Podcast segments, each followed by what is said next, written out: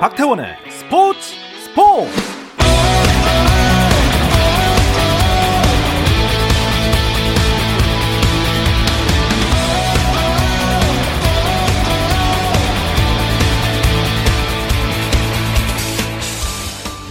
스포츠가 있는 저녁 어떠신가요? 아나운서 박태원입니다. 네, 오늘 이슈들을 살펴보는 스포츠 타임라인으로 출발합니다.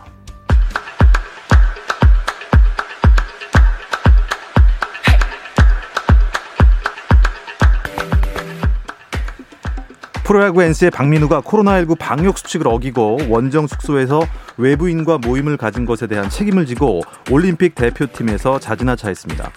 박민우와 함께 모임을 가진 박성민은 사과문을 내고 저를 포함해 일부 선수의 잘못으로 리그가 멈추는 상황이 벌어진 만큼 변명보다는 합당한 처분을 기다리는 게 맞다며 징계가 내려진다면 겸허히 받겠다고 심정을 밝혔습니다. NC 구단은 이와 관련해 사실관계가 명확해질 때까지 김종문 단장의 직무를 배제하기로 결정했습니다. 한편 강남구청은 방역수칙을 위반하고 코로나19 확진 후 동선을 허위 진술한 혐의로 NC 선수 3명을 포함한 확진자 5명을 경찰에 수사 의뢰했습니다. 미국 메이저리그 올스타전에서 LA 애인절스 오타니 쇼헤이가 아메리칸 리그 올스타팀 선발 투수 겸 1번 지명타자로 출전했습니다. 올스타전에서 선발로 투타 겸업을 한 최초의 기록입니다. 하지만 MVP는 아메리칸 리그 올스타팀 2번 타자 1루수로 선발 출전해 홈런을 치며 2타점 1득점에 활약을 한 게레로 주니어에게 돌아갔습니다. 한편 경기는 아메리칸 리그가 내셔널 리그를 5-2로 이기고 8회 연속 승리를 가져갔습니다. 유로 2020 우승이 좌절된 잉글랜드가 결승전을 엉망으로 만든 훌리건들 때문에 무더기 징계까지 받을 것으로 보입니다. 유럽축구연맹은 결승전 관중 난동과 관련해 잉글랜드 축구협회에 대한 징계 절차를 시작했다고 홈페이지를 통해 밝혔습니다. 유럽축구연맹은 잉글랜드 팬이 준결승전에서 팬들이 덴마크의 골키퍼 눈에 레이저를 쏜 데 대해 FA에 3만 유로, 우리 돈 4천만 원의 벌금을 부과했는데요. 결승전과 관련해서는 이보다 더 무거운 징계가 내려질 것으로 보입니다. 스위스 출신의 테니스 황제 로저 페더러가 무릎 부상을 이유로 도쿄올림픽에 불참한다고 밝혔습니다. 그는 SNS에 올린 글에서 잔디코트 시즌 동안 불행하게도 무릎에 문제가 생겼고 도쿄올림픽을 기권해야 한다는 점을 받아들였다고 밝혔습니다. 이에 따라 올해 도쿄올림픽 테니스에는 남자부의 페더러, 라파엘 나달, 도미니크 팀 등이 불참을 하게 되는데요. 세계 랭킹 1위인 세르비아의 노박 조코비치는 윈블던 우승을 차지한 뒤 인터뷰에서 도쿄에 갈 가능성에 대해 반반이라고 답해 출전 여부가 미정인 상황입니다.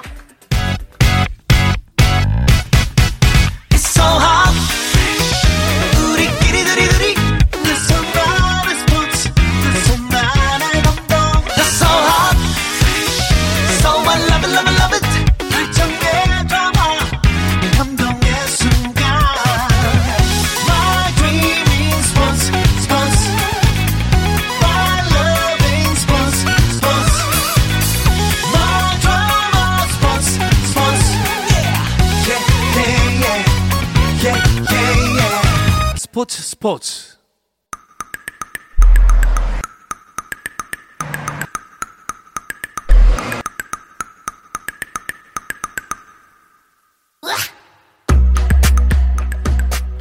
수요일 저녁 NBA 이야기 조선의 느바 시작합니다. 조현일 해설위원 그리고 배우 박재민 씨와 함께합니다. 안녕하세요. 안녕하십니까. 반갑습니다. 야, 좋다. 오늘 예. 분위기 너무 좋네요. 오타니 좋네요. 텐션도 굉장히 좋고. 삼각편대가. 그러니까 원래 이게 편대라는 거는 네. 이 삼각편대라는 말이 있어서 사각편대 이런 건 어떻습니까?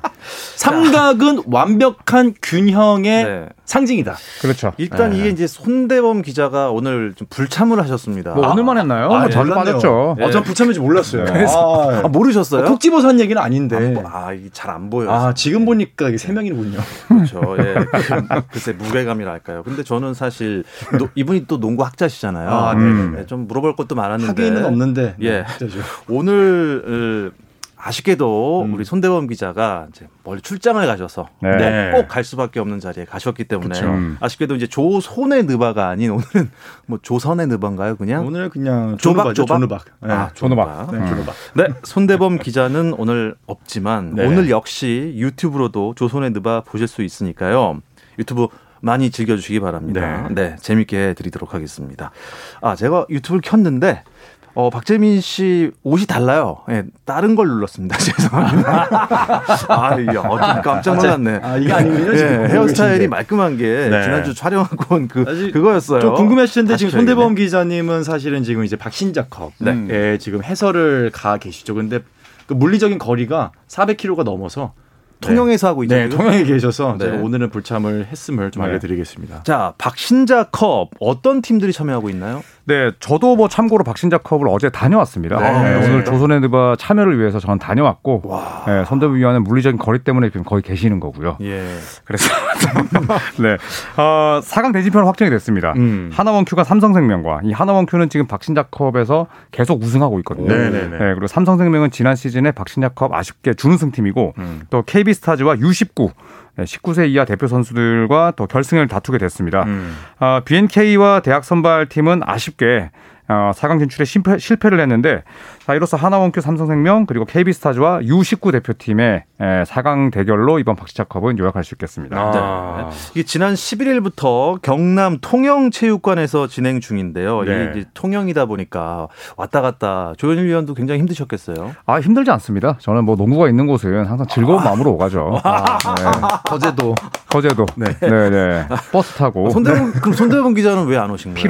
그러니까요. 피로를 굉장히 많이 느끼는 타입이에요. 네. 그래서 이제 뭐 열정의 차이다. 네. 이렇게 보셔야겠죠. 네. 우리 있는 사람들끼리 사실 똘똘 뭉쳐야 됩니다. 예, 맞습니다. 사실 이제 WKBL 네. 우크블이라고 하죠. 줄여서 네, 네. 예, 좀 많은 분들이 즐겼으면 좋겠는데 일단 뭐 코로나19 때문에 직접 뭐 네. 관중으로 참여는 못하는 거죠. 맞습니다. 원래는 한 300분 정도 관중을 받으려는 계획이었는데 이제 코로나19가 또 다시 또 고개를 들면서 무관중으로 전환이 됐어요. 네. 그래서 사실 이제 또 경남 지방에 굉장히 많은 농구 팬들이 계신데 이번 박신자컵이 무관중으로 전환되면서 굉장히 큰 또 아쉬움을 삼키셨습니다. 혹시 관심 있는 분들을 위해서 어떻게 하면은 볼 수 있는지 방법 좀 알려주시겠어요? 네. 인터넷으로 볼 수가 맞습니다. 있죠. 네, 네. 인터넷으로는 뭐 스트리밍으로 계속 나가고 있기 때문에 사실 뭐 핸드폰이나 또 그쵸. PC로 보시기에는 네, 아무 문제 없고요. 네, 다만 이제 현장에서 직관을 못 하셔서 그렇군요. 굉장히 좀 아쉬움을 표하시는 분들이 많습니다. 네. 많은 분들이 근데 박신자라는 이름에 대해서 좀 모르시는 분들도 많으실 것 같아요. 그러니까 어르신들은 다 아세요. 그렇죠. 어르신들은 국민 영웅이었죠. 그렇죠. 젊은 세대들한테 하면 사실 우리나라 구기 종목으로서 네. 세계에서 거둔 가장 높은 성적이 준우승이었거든요. 아, 67년 이 피바 지금 세계 선수권 지금 이제 이름이 바뀌었는데 네. 67년에 준우승을 이끌었는데. 사실 준우승 팀에서 MVP가 나오는 경우는 없습니다. 아, 그렇죠. 하지만 그때 박신자 선수가 전 선수가 MVP로 뽑히면서 한국에 귀국하자마자 20km 퍼레이드까지 했었죠. 야, 20km. 네, 와. 그 당시에는 국민 영웅이었죠. 그분의 이름을 기려서 2015년부터 진행되고 있는 대회고요. 이제 주전 선수들보다는 좀 이제 비주전 선수들 혹은 2군 선수들 또 U19 선수들처럼 이렇게 좀 기회가 많이 필요한 선수들에게 좀 기회의 장으로 부여되고 있는 대회로 이해를 하시면 되겠습니다. 네. 일단 취지가 워낙 좋고 그럼요. 또 박신자 우리 선생님께서는 또 명예 전당 또 헌액이 되지 않았습니까? 가셨죠. 많은 관심 부탁드리겠습니다. 자, 미량박 씨세요? 네. 박씨. 네네. 예. 저도 미량박 씨. 박태원, 박재민. 네네. 네. 미량박 씨. 박현일 네. 아니고요. 예. 아, 네. NBA 이야기 후딱 넘어가겠습니다. 빨리 가야겠네요. 우리는 느바니까요. 네. NBA 파이널이 치러지고 있습니다. 그렇습니다. 예상과 어떻게 다르게 흘러가고 있나요 지금? 저는 사실 개인적으로 이제 내다본 것도 그렇고 현지에서도 사실 언더독 그러니까 상대적으로 두 팀 중에 전력이 떨어지는 팀은 밀워키라고 봤고요. 네네, 상대적으로 그렇죠. 이제 전력이 좀 높은 팀을 피닉스라고 다들 여겼기 때문에 현재 피닉스 선즈가 3차전까지 치러진 현재 파이널 전적 2-1로 앞서고 있거든요. 네.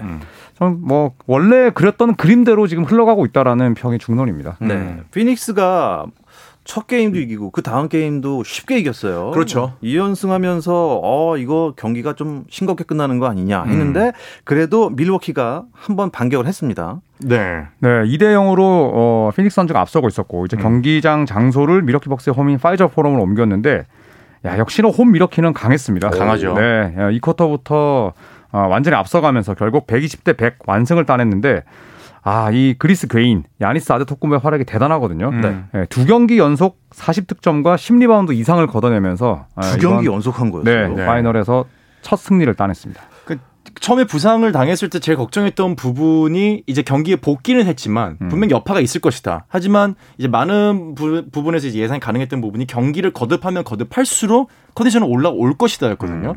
결국은 뭐 2차전에 올라오는 모습을 보여줬고 3차전은 승리로 이끌면서 4차전에 대한 기대감도 미러키 내에서는 굉장히 좀 많이 올라온 편입니다.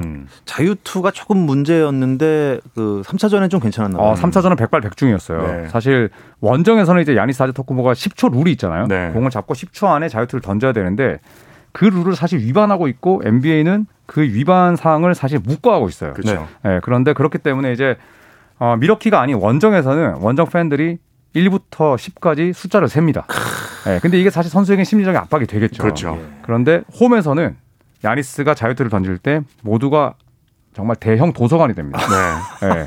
그래서 선수의 마음가짐이 완전히 바뀌는 거죠. 3차전에서는 야니스의 자유투가 샤크가 아니라 스테픈 커리였습니다. 맞습니다. 네. 아니 그러면 전 궁금한 게 아무리 홈이라도요. 미러키 네. 홈이라도 거기 피닉스 팬이 안 들어와 있을까요? 계셨어요, 있죠, 실제로. 있죠. 네. 네네네. 근데 워낙 미러키와 피닉스가 거리가 먼 도시기도 하고 네. 사실은 이 그 카운트다운 소리가 들릴 만큼의 그런 숫자는 아니었거든요. 아, 그 정도. 네, 그렇기 때문에 분명히 얘기한 네. 사람이 있을 거예요. 네. 근데 사실상 굉장히 위협을 받았을 겁니다. 그래서 제가 생각했을 때는 잊고 네.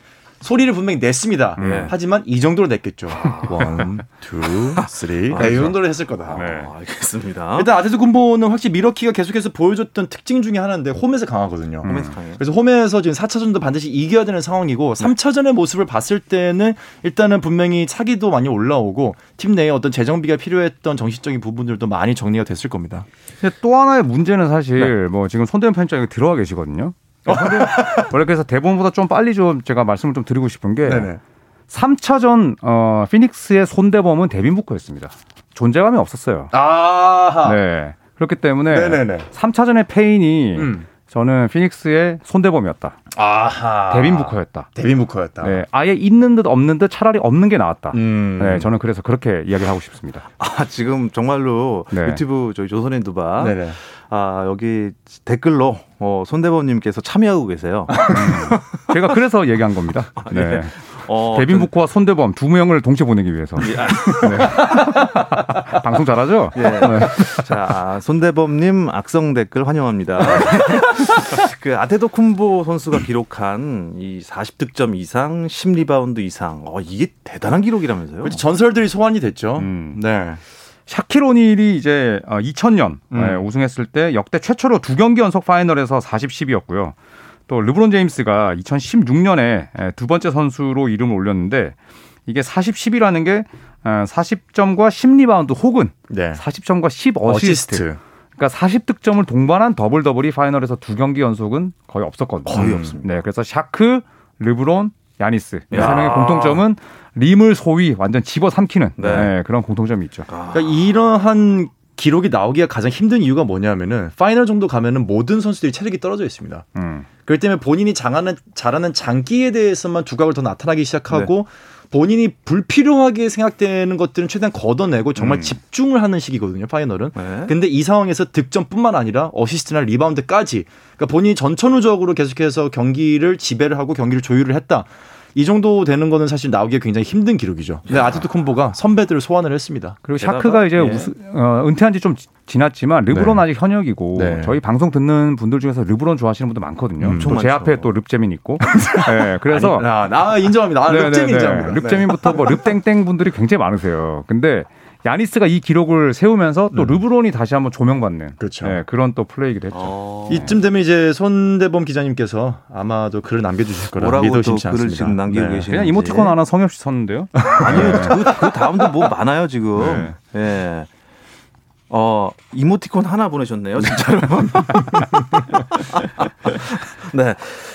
피닉스는 졌습니다. 어쨌든 3차전을. 네, 네. 피닉스의 페이는 뭐라고 생각하세요? 아까도 말했지만 손대빈 네, 데빈 부커의 부진. 네, 그리고 2차전에서 이제 미칼 브리지스랑 제이 크라우더 상대 잘했잖아요. 네. 근데 3차전에서도 크라우더는 잘했지만 브리지스 같은 선수들이 완전히 묶였어요. 맞습니다. 네, 그래서 밀워키 벅스의 좀 변화된 그 수비 계획이 결국 피닉스를 상당히 좀 당황케 했고, 저는 제일 큰 페인은 결국 부커가 사라졌다는 부분에서 네. 봐요. 네. 그리고 사실은 수비를 바꾸는 것도 중요하지만 선수들이 매 경기마다 좋은 컨디션을 꾸준하게 내기가 쉽지는 않아요. 네. 그거를 잘 내는 선수가 좋은 선수인데 나이가 어리면 어릴수록 사실 기복이 좀 더 심합니다. 맞아요. 여태까지 밀워키도 이제 컨퍼런스 파이널에서 보여줬던 미들턴이나 홀리데이의 그런 모습들이 파이널에서 나오지 않았었거든요. 3차전에 이 선수들이 끌어올려지면서 아데토쿤보가 힘을 받았던 건데, 부커도 지금 이 기복이 글쎄요. 금방 또 올라오겠죠. 선수들이 워낙 위아래가 확실한 선수들이기 때문에 네. 다만 그게 언제 올라오느냐의 문제고, 만약에 부커가 3차전처럼 여전히 올라오지 않는다면 밀워키의 수비를 어떻게 바꾸건 간에 페인은 여전히 아마도 선즈 쪽에 좀 더 크게 있을 겁니다. 아, 올라오셔야 됩니다. 빨리 네. 통영에서 올라오셔야 됩니다. 손대범님. 아, 그렇죠. 컨디션도 올라오고 통영에서도 올라오고 조심히 올라오십시오. 대범 부커. 아, 여기 쇼구님께서 대범 부커라고 지금 네. 써주셨어요. 아. 자, 4차전 결과 무척 궁금합니다. 네. 뭐 전문가들은 글쎄요. 많이 갈리죠. 4차전은. 밀워키가 이길 것이다라는 생각을 많이 하실 텐데. 그게 현지의 뭐 네. 대부분의 분석인데. 저는 밀워키 봅니다. 저는요, 제가 진짜 이거는 정말 거짓이 아니라. 잠깐만요. 다 네. 여러분 다 녹음기 키십시오. 네네. 아, 필요 없으시고요. 어차피 생방입니다. 아, 네. 유튜브에 저장됩니다. 아, 그렇군요. 1차전부터 3차전까지 네. 제가 정말 놀랄 정도로 승패를 다 맞췄어요. 진짜요. 조현일 네. 드디어 이제 플레이오프 조코피가 나온 겁니까? 거죠. 네네네. 4차전은 사실 이건 볼 게 없는 승부예요. 이 선수 볼 게 없다까지 네, 갔습니다. 제가 지금. 내일 이 경기 중계하거든요. 네네. 내일은 피닉스의 태양이 밀워키의 노경을 녹여버립니다. 네. 아, 지금 뭐예요? 잠깐만요. 죄송합니다. 아, 노경이 있죠. 네, 복스에는 노경이 있죠. 네, 아, 네. 마스크가 소리를 좀 가려줄 줄 알았는데 소리에 음소거가 잘 안 되네요. 그게 한약인지는 모르겠지만. 네. 아, 왜냐하면 해가 녹여버린다. 네, 왜냐하면은 이동 거리가 없었죠. 그리고 이틀을 쉬었어요. 네네. 이틀을 쉬었다는 건 진 팀에게 더 많은 변수를 생길 수 있게 하는 네, 그 시간을 보장합니다. 그리고 야니스가 3차전에서 자유투를 잘 넣었지만 이게 이틀을 쉬면서 감이 떨어질 수밖에 없거든요. 내일 야니스 보십시오. 자유투 라인에서 펑펑 울 겁니다. 아마. 네. 아, 그러면 이제 휴지를 좀 갖다 놔야겠네요. 미리미리. 근데 코트 위에 이물질이 있으면 안 되니까. 아, 그렇지. 네, 이제 소매로 닦겠죠. 아, 네. 섬세하십니다. 네, 다 받아 적으셨죠? 예. 고개 숙인 야니스가 내일 그렇죠. 보여질 거다. 네. 네. 볼 게 없는 승부라고 했습니다. 네. 갈리는 거죠. 저랑 이제 우리 릅재민 위원님. 아, 네. 네. 네. 좀 성이 많이 바뀌네요. 아, 근데 정말 릅재민 대범 부커 인터넷에서도 이 피닉스 선즈 팬들이 많으신가 봐요. 네네. 내일 녹용 녹습니다. 살살 욕내 그러고 있습니다. 야니스 오열. 네, 하지만 조펠레 믿음이 안 간다 이런 분들도 계십니다. 네. 아, 좋습니다. 우리 박재민 위원님께서는 네네. 어떻게 예상하십니까? 저는 밀워키의 승리를 보고요. 밀워키가 계속해서 시즌 중이나 플레이오프에 올라가지고 홈에서 강한 모습을 많이 보여줬었거든요. 그리고 글쎄요, 뭐 예상이라는 것은 사실 뭐 과학적인 걸로 가나 뭐 통계적인 걸로 가나 결국은 사실은 그냥 본인이 예상하고 싶은 대로 예상한 거거든요. 네, 저는 뭐 모든 걸 다 떠나서 그러니까 밀워키가 홈에서 질 가능성은 이길 가능성보다 더 적을 것이다. 오, 네. 좋습니다. 그렇게 예상을 합니다. 예. 여태까지도 통계가 보여주고 있고요. 예. 아마도 홈에서 3승을 거두고 마지막 7차전에서 선저한테 패하지 않을까 그렇게 예상을 합니다. 왜냐하면 다음 주에는 저희가 경기가 끝나 있잖아요 지금. 예. 빠더로브 서현님께서는 손대빈 기자님도 예측 부탁드려요라고 이렇게 보내주셨는데 댓글로 부탁드리겠습니다. 댓글로 예측을 부탁드리겠습니다. 그냥 뭐 민망하시면 그냥 팀 이름만 적어주시면 됩니다. 네, 손 기자님. 자, NBA는요, 뭐 감독들 선임이나 선수들 거취와 관련된 뉴스들이 나오기 시작하는 때가 지금일 것도 그렇죠. 같은데요. 네, 이야기 잠시 쉬었다 와서 나누겠습니다.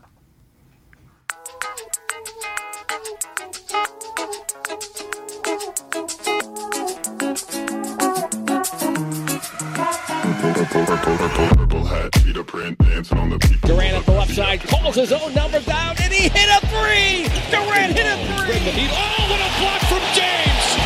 Throws it back as Kobe Bryant gives the Lakers the lead. And LeBron the other way. 재미있는 NBA 이야기 조선의 느바. 수요일 저녁 NBA 이야기 조선의 느바 듣고 계시고요. 오늘은 조현일 해설위원, 배우 박재민 씨 두 분과 함께하고 있습니다. 손대범 기자는 통영에서 뭘 하고 계신지 모르겠습니다만 아직 안 올라오고 계십니다. 네, 박신자컵 중계 때문에 통영에 계셔서 오늘은 참여를 못하셨습니다. 어떻게 제가 말씀드린 대로 선수 거취에 관계된 뉴스들이 이제 나올 때가 됐죠? 네, 그렇습니다. 사실 예, 드래프트는 이제 7월 말이 열리고요. 그다음에 이제 FA 모라토리움이라고 해서 이제 구두 계약을 맺는 날짜가 8월 3일인데. 아마도 지금 파이널 도중이긴 합니다만 그 전까지 사실 여러 선수들의 거취, 트레이드 루머 이런 부분들이 또 많은 뉴스를 아마 채울 것 같습니다. 네. 선수 생활을 레이커스에서 마치겠다라고 제임스가 피력을 했대요. 그런 인터뷰를 했죠. 가족도 만족을 하고 있고 본인도 만족을 하고 있고 그렇기 때문에 선수 생활을 가능하다면 여기서 마치고 싶다. 지금 계약이 2022-2023 시즌까지 돼 있거든요. 사실 이제 2시즌 정도가 남았는데 2시즌이 끝난 이후에도 본인이 선수 생활을 이어갈 가능성은 짧게는 있을 것 같아요. 아마 단기 계약으로 더 있고 싶어 하지 않을까. 뭐 그런 인터뷰를 일단은 본인의 소감을 좀 밝혔습니다. 또 헙스 애널리스트넷이라는 이 잡지에서 에반 메시 기자가 포틀랜드 트레이블레저스의 카멜로 앤서니 이 친구가 또 거취를 밝혔대요. 이 레이커스로 갈 것 같습니까? 네. 근데 사실 카일 쿠즈마랑 정확하게 겹치거든요. 네. 네. 그렇기 때문에 뭐 과연 멜로와 르브론이 굉장히 친하다고 해도 그리고 사실 멜로 같은 득점원이 필요하긴 하지만 네. 과연 쿠즈마를 처리하면서까지 멜로를 데리고 올까? 그렇죠. 저는 그런 생각이 들어요. 네. 네. 야투 성공률 자체도 높지 않고 1대1 득점원이긴 하지만 사실 레이커스가 필요한 건 그 라인업은 아니거든요. 네, 메인 볼핸들러, 슈터의 보강이 필요하지 멜로 포지션은 당장 급한 건 아니기 때문에 그렇죠. 저는 현실성은 좀 떨어진다고 봅니다. 네, 득점력을 좀 더 책임질 수 있는 사람이 와야 되고 오히려 지금 사실은 다른 커뮤니티에서는 멜로가 아니라 같은 팀에 있는 데미안 릴러드 선수가 만약에 챔피언십 컨텐더 팀으로 옮기려고 한다면 우승을 하고 싶어 한다면 레이커스를 옮겨야 된다라는 사설이 올라온 게 어제 아침에 있었거든요. 네. 네, 그런 걸 보면은 지금 아무튼 레이커스의 충원에 대해서는 많은 팬분들이 좀 궁금해하고 있는 거는 확실합니다. 네. 자, KBL 삼성 선수로 뛰었던 모슬리 선수가 모슬리 이제 코치죠. 네네. 올랜도 팀 감독이 됐다고요? 그러니까요. 네, 올랜도가 사실 역사가 짧은 구단이죠. 1980년대 말에 창설이 됐는데 15번째 감독으로 선임이 됐습니다. 스티브 클리포드 감독이 이제 떠나면서 공석이었는데 이 모슬리 코치 같은 경우에는 지난 2004-2005 시즌에 KBL 삼성 썬더스 유니폼이 있고 팀을 또 4강 플레이오프까지 이끌었어요. 맞아요. 네, 그게 삼성, 아마 현역 마지막 선생을 아니었나요? 거의 그랬죠. 네, 그래서 삼성 팬들에게는 상당히 좋은 기억으로 남아있고 그렇죠. 또 감독은 처음이지만 이 댈러스 매버릭스 코치를 7년 동안 했거든요. 맞습니다. 네, 굉장히 재능을 인정받았던 그런 이 A 코치 출신이기 때문에 올랜도 팬들이 뭐 반색하고 있습니다. 반가운 소식입니다. 네. 이 반가운 얼굴 또 감독님까지 되셨다니. 올랜도 팀의 응원을 또 해보겠습니다. 그리고 레너드 선수 전방 십자인대가 파열됐대요. 안타깝습니다. 네. 네. 사실은 무슨 일입니까? 가벼운 부상일 줄 알았는데 그렇죠. 네. 최소 한 9개월 정도 못 뛴다고 하거든요. 그러니까 이렇게 되면 다음 시즌도 사실 정규 시즌까지는 못 뛴다고 봐야죠. 예, 날리게 되는 셈인데 네. 카와이 레너드는 사실 커리어 내내 부상이 좀 많았죠. 그렇죠. 네, 그래서 또 관리도 받았고 뭐 백투백 세트 첫 번째, 두 번째 경기를 뛰지 않기도 해서 많은 비난을 받았었는데 결국에는 레너드의 무릎은 시한폭탄이었고 관리를 할 필요가 있었다. 라는 거를 또 입증하게 됐죠. 그러니까 한 번도 레너드가 본인의 무릎 상태가 어떤지 정확하게 밝힌 적이 없어요. 근데 이제 수술을 했다는 것이 알려지면서 전방 십자가 이제 부분 파열로 밝혀졌고 생각보다 클리퍼스에서 보여줬던 모습이 정말 이런 뭐 약간 아픈 척을 하는 게 아니라 정말 심각한 부상이었다는 걸 알면서 팬분들이 좀 약간 많이 좀 의아해하고는 있어요. 미리 좀 얘기를 했어도 될 것 같은데. 이야, 그러면 다음 시즌에 카와이 레너드 모습 못 보는 겁니까? 왜냐하면 이제 그렇죠. 지금으로부터 뭐 수술을 받고 9개월이니까 10월 20날에 개막을 하거든요. 그런다고 친다면 거의 뭐 정규 시즌 날리고 플레이오프 때도 돌아오기가 쉽지 않지 않을까. 그렇죠. 돌아온다고 해도 플레이오프 아마 초반부터 들어가긴 쉽지 않을 거고요. 중간쯤에 들어오게 될 것 같습니다. 네, 그것도 본인 소속 팀이 플레이오프에 진짜 올라갔을 때 얘기죠. 그렇죠. 지금 또 FA가 걸려있기 때문에 본인은 아마 굉장히 좀 마음이 좀 조마조마할 거예요. 근데 분명히 또 크게 지르는 팀들은 예, 듀란트 때도 그랬듯이 듀란트만큼은 아니겠지만 분명히 나타날 거예요. 네. 그래도 쾌차를 빌겠습니다. 네. 레노 선수. 아, 그리고요. 이 이제 올림픽에 출전한 미국 대표팀이 연습 경기라고 봐야겠죠. 친선 경기를 했는데 이거 나이지리아에 이어서 호주에 또 졌습니다. 그렇죠. 사실 이런 연습 경기에서 지금 2연패인데 29년 만에 첫 2연패고요. 네. 그리고 또 아르헨티나를 상대로 승리를 따내긴 했지만 나이지리아, 호주를 맞아서 미국 대표팀이 드러났던 한계가 너무 명확했거든요. 네. 스몰볼이라고 한다면 결국 이 페이스와 그다음에 공간을 만드는 스페이스가 중요한데 그게 전혀 안 됐고, 그리고 또 지금 그렉 포포비치 감독이 스몰 라인업을 성공적으로 돌린 적이 별로 없어요. 네, 그러다 보니까 지금 이 미국 대표팀의 금메달 가능성이 별로 높지 않다. 지금 이런 반응이 나올 수밖에 없습니다. 저는 뭐 좀 약간 반대로 보고 있습니다. 네. 일단 그렉 포포비치 감독이 대표팀 맡은 게 좀 오랜만이거든요. 근데 본인이 익숙하지 않은 라인업과 그런 것들을 좀 노출을 꺼려하는 게 아닌가 하는 생각도 들고요. 아하, 왜냐하면 실제로 경기를 제가 둘 다 경기를 봤을 때 선수들이 수비하는 모습에서 굉장히 적극성을 띄고 수비를 하진 않았어요. 선수들이 사실, 그러니까 이제 그 대충 뛰었다. 대충 뛰었다기보다는 어느 정도 전력 노출을 꺼려했다. 이게 되게 해석이 이렇게 될 수가 있네요. 대한민국의 이 한글이라는 건 참 놀랍습니다. 그러니까 라스베가스에서 설렁설렁했다. 과하게 언어다. 네. 이렇게 해석이 될 수도 있구나. 그렇다면 전력 노출을 꺼려했다. 이게 결론입니다. 미국의 올림픽 금메달 이번에는 힘들다, 아니다, 건재하다. 어떻게 생각하십니까? 저는 건재하다고 봅니다. 다만 하나의 리스크는 있어요. 정통 센터가 없어요. 정통 가드와. 근데 미국 드림팀은 뭐 다 가두고 다 센터 아닙니까? 그러니까 약간 그런 면에 좀 믿는 구석이 있는 것 같아요. 네, 포지션 파괴는 뭐 계속 일어났었는데 그 스몰 라인업의 효율이 과연 얼마나 될지는 좀 지켜봐야 되겠고 제 개인적으로는 미국 대표팀이 설령 미들턴이나 할러데이, 부커가 온다고 해도 엄청나게 고전할 것 같습니다. 그 정도는 고전은 할 겁니다. 예, 클래식하겠네요. 자. 시간이 이렇게 짧습니다. NBA 얘기는 정말 재미있고요. 농구 얘기는 더 재미있는데 말이죠. 우리나라 대표팀 얘기는 위에 올라가서 좀 더 전해주시기 바랍니다. 네. 오늘 스포츠 조선의 느바는 여기서 마치겠습니다. 유튜브는 조금만 기다리시면 또 계속 이어지니까요. 기대해 주시기 바랍니다. 자, 조현일 해설위원 그리고 배우 박재민 씨 두 분 오늘 수고하셨습니다. 감사합니다. 고맙습니다. 내일도 저녁 8시 30분에 다시 찾아오겠습니다. 박태원의 스포츠!